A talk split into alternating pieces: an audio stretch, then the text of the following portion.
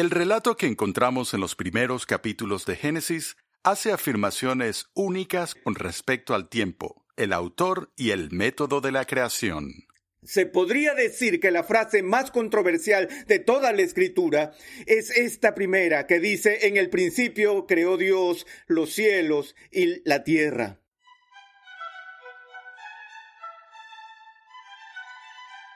Bienvenidos una vez más a Renovando tu mente con el Dr. R.C. Sproul. Comenzamos con una amplia serie de 57 programas de enseñanza bíblica que hemos titulado Del polvo a la gloria. Con esta serie presentamos un panorama de estudio único al explorar los principales temas, eventos y personas que cobran vida a través de toda la Biblia. Hoy nos remontaremos al mismo principio a Génesis 1. En medio de un vacío oscuro, desordenado y caótico, la voz de Dios habla y trae luz, plenitud, orden y vida, y se establece un entorno perfecto y maravilloso para que los portadores de la imagen de Dios trabajen, vivan y reflejen la gloria de Dios. Ahora pasemos al salón de clases a escuchar al doctor R.C. Sproul en la voz de Pepe Mendoza mientras enseña sobre las controversias que encontramos y las lecciones que aprendemos en el relato de la creación. Del polvo a la gloria. Esas son las palabras que estamos utilizando para enmarcar toda la extensión de la historia bíblica porque el propósito del estudio que iniciamos hoy es brindarles un breve panorama de las sagradas escrituras. Viene a mi mente el momento inicial cuando nuestro Señor mismo fue confrontado con todo el concentrado arsenal del infierno, cuando en el desierto de Judea Satanás vino a él y trató de hacerlo caer. En ese encuentro Jesús le dijo a Satán, no solo de pan vivirá el hombre, sino de toda palabra que sale de la boca de Dios. Creo que si hay algo que captura la esencia de la vida de Cristo era su pasión por hacer precisamente eso, que cada paso que dio, cada palabra que dijo y toda obra que logró fue hecha siempre con la intención de obedecer toda palabra que sale de la boca de Dios. Recuerdo que hace muchos años atrás, cuando empecé a enseñar, me encomendaron enseñar introducción al Antiguo Testamento y luego introducción al Nuevo Testamento. Y tenía estudiantes que se acercaban a mí con gran entusiasmo y alegría diciendo, oh profesor Sproul, haces que la Biblia cobre vida para mí. Por un lado, apreciaban mucho el cumplido y la adulación ese lado de la carne. Pero había otra parte de mí que estaba angustiada por ese tipo de comentario y solía decirle a sus estudiantes que estaban tan emocionados que estaba encantado de que respondieran de esa manera durante su viaje inaugural en el estudio de las Sagradas Escrituras, pero también les decía, miren, yo no puedo hacer que la Biblia cobre vida, porque no puedo hacer que algo cobre vida si ya está vivo. Ahora, no hay nada más de malo en la Sagrada Escritura. Lo que podrás notar con mi ánimo y mi emoción es mi respuesta a las Escrituras. Sería más preciso decir que la, que la Biblia me hace cobrar vida, en lugar de que yo hago que la Biblia cobre vida. Hoy, en este escenario donde estoy exponiendo, podemos ver que todas esas Biblias que están puestas en las estanterías, vemos la diversidad de formas y tamaños, versiones y ediciones. Y con las justas encontraremos una casa en Estados Unidos donde no haya al menos una versión de la Biblia que esté guardada en un librero. Tenemos discusiones sobre la naturaleza de la escritura y los argumentos sobre su autoridad y su inspiración, su infalibilidad, cómo se supone que debemos interpretarla, esas cosas.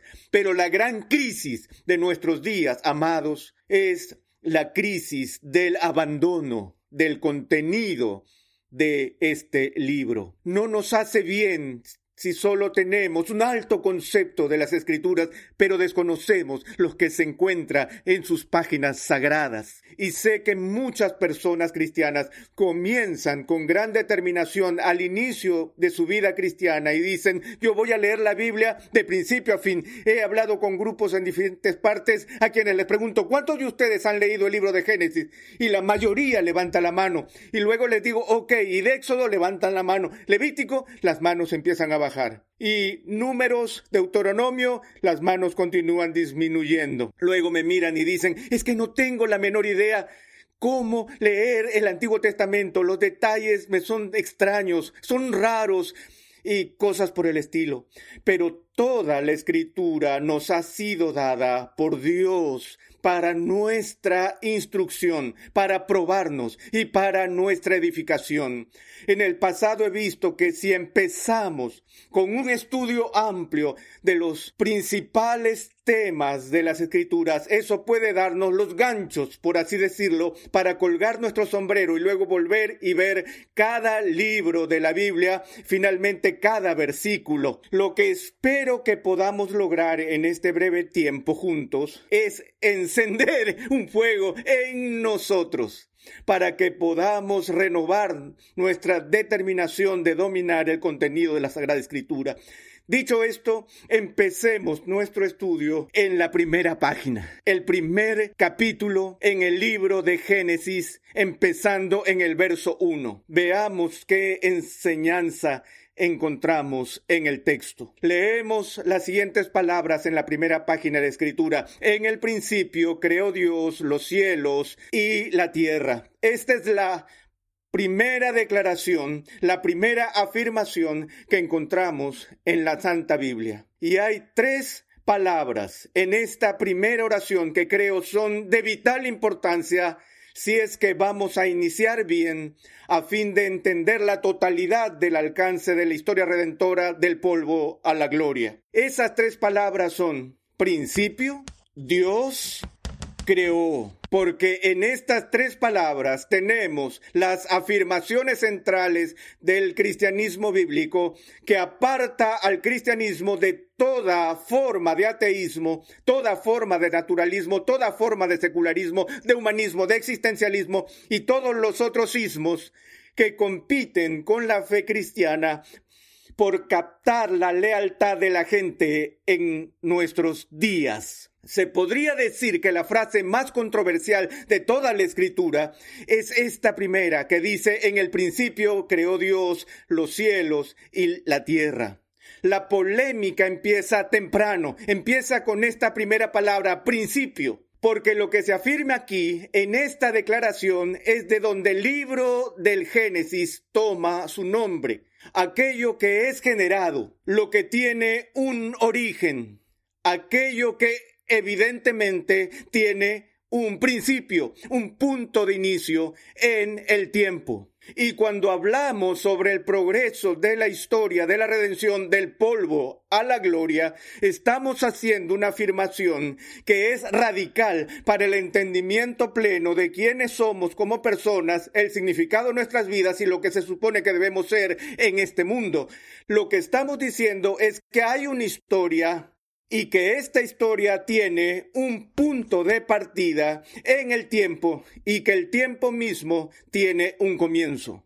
Ahora, eso puede parecer algo que simplemente damos por sentado, pero no se da por sentado en los medios filosóficos que compiten en nuestra cultura hoy en día. Volviendo atrás al siglo XIX, a la filosofía de Friedrich Nietzsche, quien es famoso por su declaración sobre la muerte de Dios. A principio de sus estudios filosóficos, de hecho, cuando Nietzsche era estudiante y escribía su tesis doctoral, miró de nuevo hacia el conflicto de ideas que ya había surgido en el mundo griego antiguo. Y él recuperó para su época lo que llamó el mito del eterno retorno, una idea que estaba enraizada en una antigua filosofía griega que dice que el universo no tiene un comienzo, un punto de partida, sino que el universo y todo lo que contiene es básicamente eterno y que todo da vueltas y vueltas y vueltas sin un principio y sin un final. Esto es capturado o resumido en una de las piezas más importantes de la literatura en el Antiguo Testamento. Por ejemplo, el libro de Eclesiastés aborda la noción pagana del escepticismo que está vinculada con esta idea, donde el sol se pone, de ahí tomo prestado Hemingway para el título de su libro, el sol también sale y luego se pone y vuelve a salir, se pone, sale y empiezas a ver este ciclo que lleva a la conclusión de que no hay comienzo con propósito, no hay un punto final específico de la historia humana o de la historia natural, y el resultado es vanidad de vanidades. Todo es vanidad, porque estamos en sentido cósmico, presos en la trampa de correr en círculos que no llevan a ninguna parte. Pero al inicio de la Sagrada Escritura está la afirmación de que existe un comienzo, que hubo un tiempo cuando el universo no existía Ahora sabemos que incluso en las teorías cosmológicas modernas hay mucho debate sobre cómo el universo llegó a la forma actual y a su actual estructura. Ha habido debates entre el punto de vista del estado estacionario de la cosmología y el universo en expansión versus la cosmología del Big Bang y todo esto pero el consenso hoy, en día es que hubo un punto en el tiempo, hace 15 a 18 mil millones de años, según algunos cálculos, donde de repente hubo esta explosión masiva en que toda eh, la materia existente y la energía anterior en ese momento estaban condensadas en un diminuto punto que se llamó punto de singularidad y luego un martes en la tarde explotó y los resultados de esa explosión siguen repercutiendo en todo el espacio exterior. Y aunque en muchos casos a la gente no les gusta especular sobre lo que pasaba antes de eso, por lo menos esto supone que hubo un principio. Y si hubo un principio para este mundo, la pregunta obvia que se convierte en el asunto central de la controversia y debate es ¿cómo empezó? ¿Qué lo originó? Si todo se encontraba en un estado de organización pura por la eternidad, toda la materia, toda la energía condensada y comprimida en este punto de singularidad infinitesimal en un estado eterno de inercia, ¿por qué se movió? ¿Tú conoces la ley de inercia? Las cosas en reposo tienden a permanecer en reposo a menos que actúe sobre ellas una fuerza externa.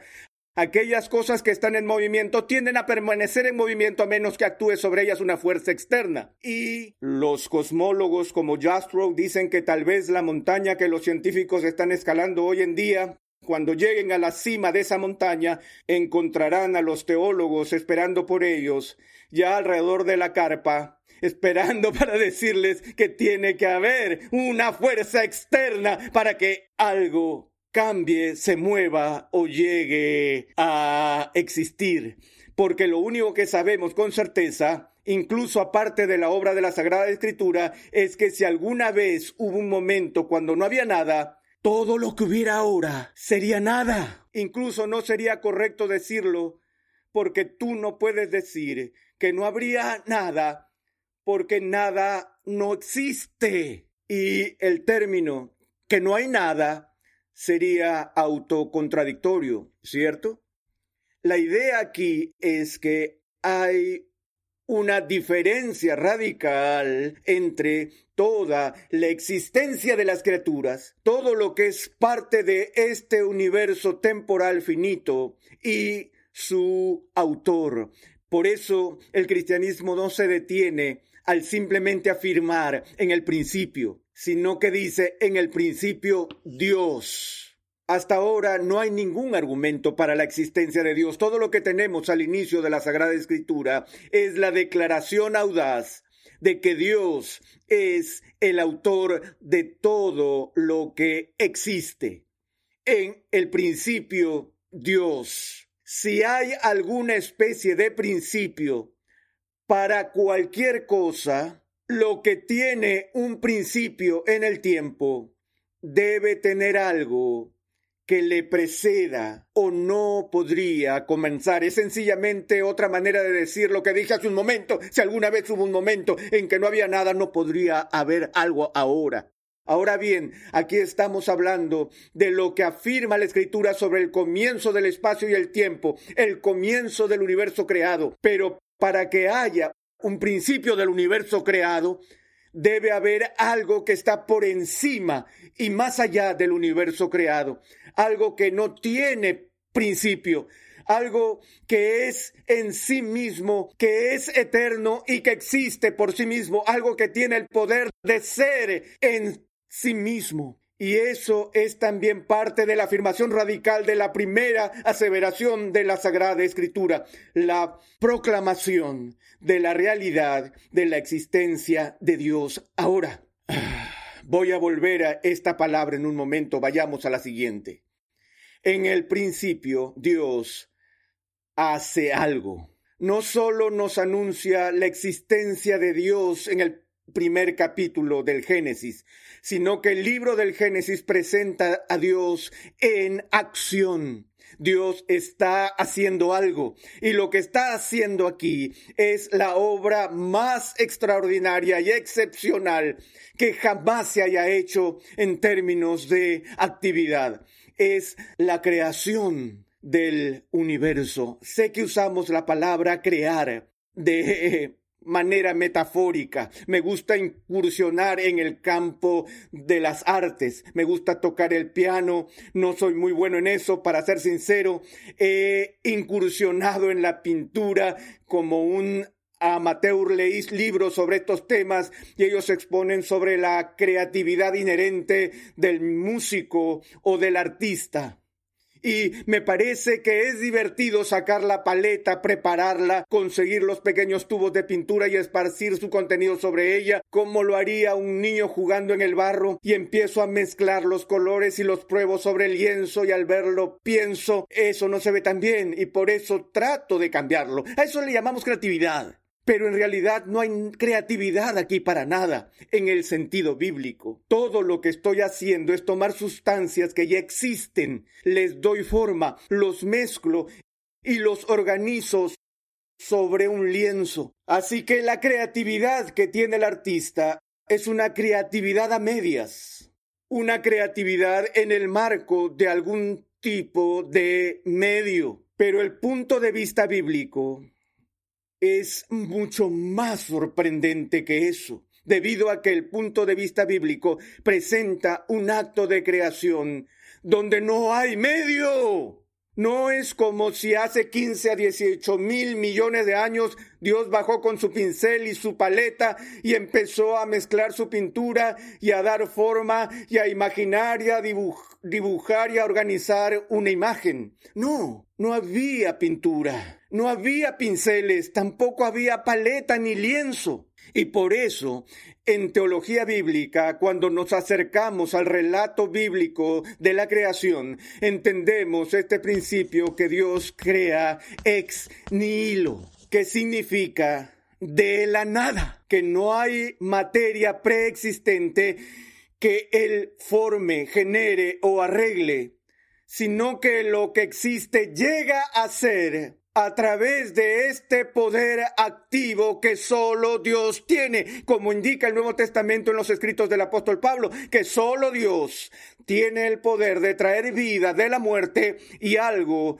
de la nada. ¿Cómo lo hizo? De nuevo, creo que hay un gran valor en seguir el movimiento de los cuerpos celestes y especular sobre lo que sucede cuando varios gases y elementos chocan chocan entre sí y se mezclan y cómo se forman los mares y cómo crecen las flores. Creo que hay un gran, gran valor en el estudio del reino natural. Dios mismo nos ha llamado a hacer eso. Pero ningún estudio que describa las cosas que suceden entre los intricados patrones y en el funcionamiento de las fuerzas de la naturaleza puede dar cuenta de esto. Esta es la obra suprema, que no es solo natural, sino que es sobrenatural. Es decir, que nos lleva más allá del teatro de la naturaleza, hasta el principio de la naturaleza,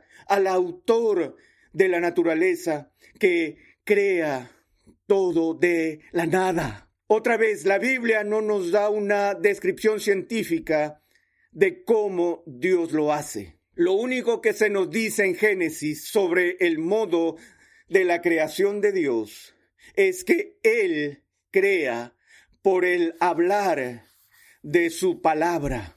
San Agustín le llama esto el imperativo divino. El imperativo divino o el fiat divino, no se confundan con el pequeño auto italiano.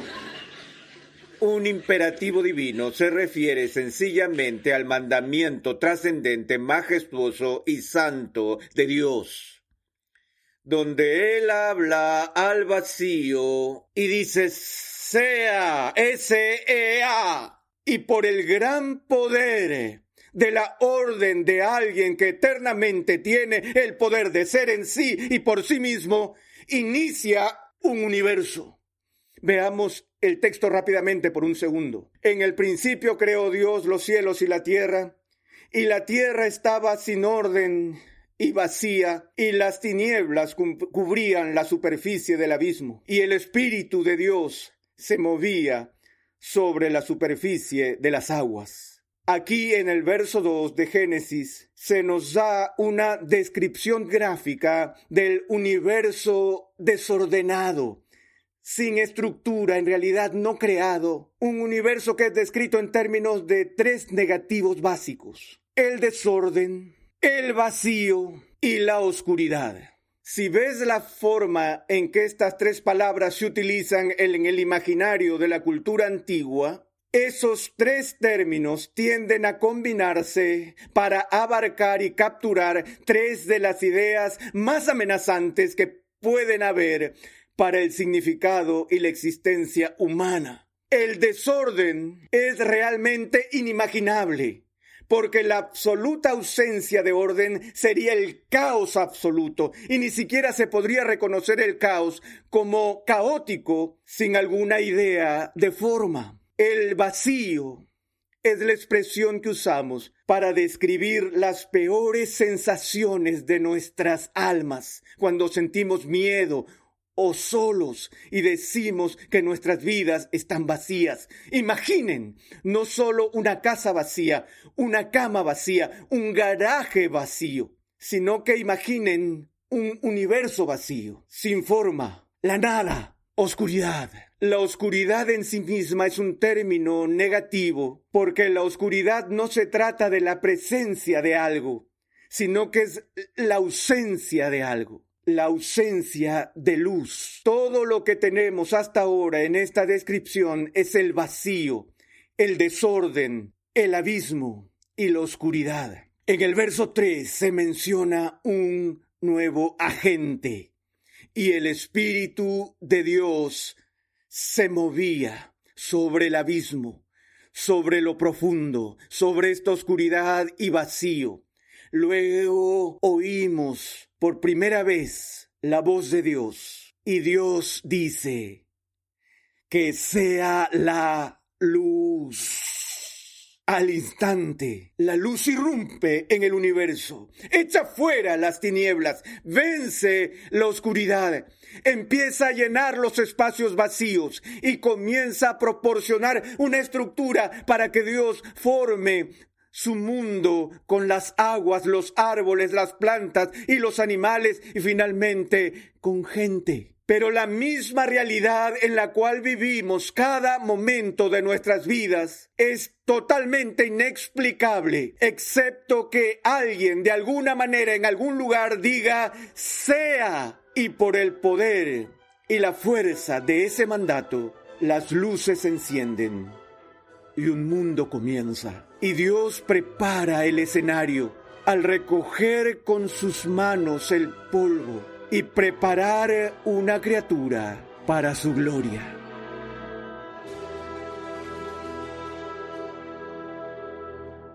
Al comenzar esta nueva serie de enseñanza, del polvo a la gloria, hemos visto cómo la Biblia proclama desde su primer versículo la existencia de Dios, un ser sin comienzo, eterno y autosuficiente. Ese ser todopoderoso creó todo lo que existe por el poder de su palabra y nos puso en medio de su creación para que proclamemos su gloria. En el siguiente capítulo de esta edificante serie, R.C. Sproul nos da la respuesta a la pregunta ¿Quién soy yo? y nos recuerda que, de hecho, somos el pináculo de la creación, la imagen de Dios en el hombre. Gracias una vez más por la sintonía en el día de hoy. Te invitamos a visitar nuestra página web renovandotumente.org, donde podrás descargar gratuitamente la guía de estudio de la serie de hoy. Allí además encontrarás una amplia variedad de recursos, tales como episodios pasados, artículos y contenido multimedia, con la finalidad de cumplir con nuestra misión de proclamar, enseñar y defender la santidad de Dios en toda su plenitud a tantas personas como sea posible. Para contactarnos, por favor, envíenos un correo electrónico a programa renovandotumente.org con tus preguntas, testimonios y comentarios. Te invitamos pues a sintonizarnos nuevamente en esta misma emisora y en este mismo horario y a unirte a nuestra comunidad virtual en las redes sociales.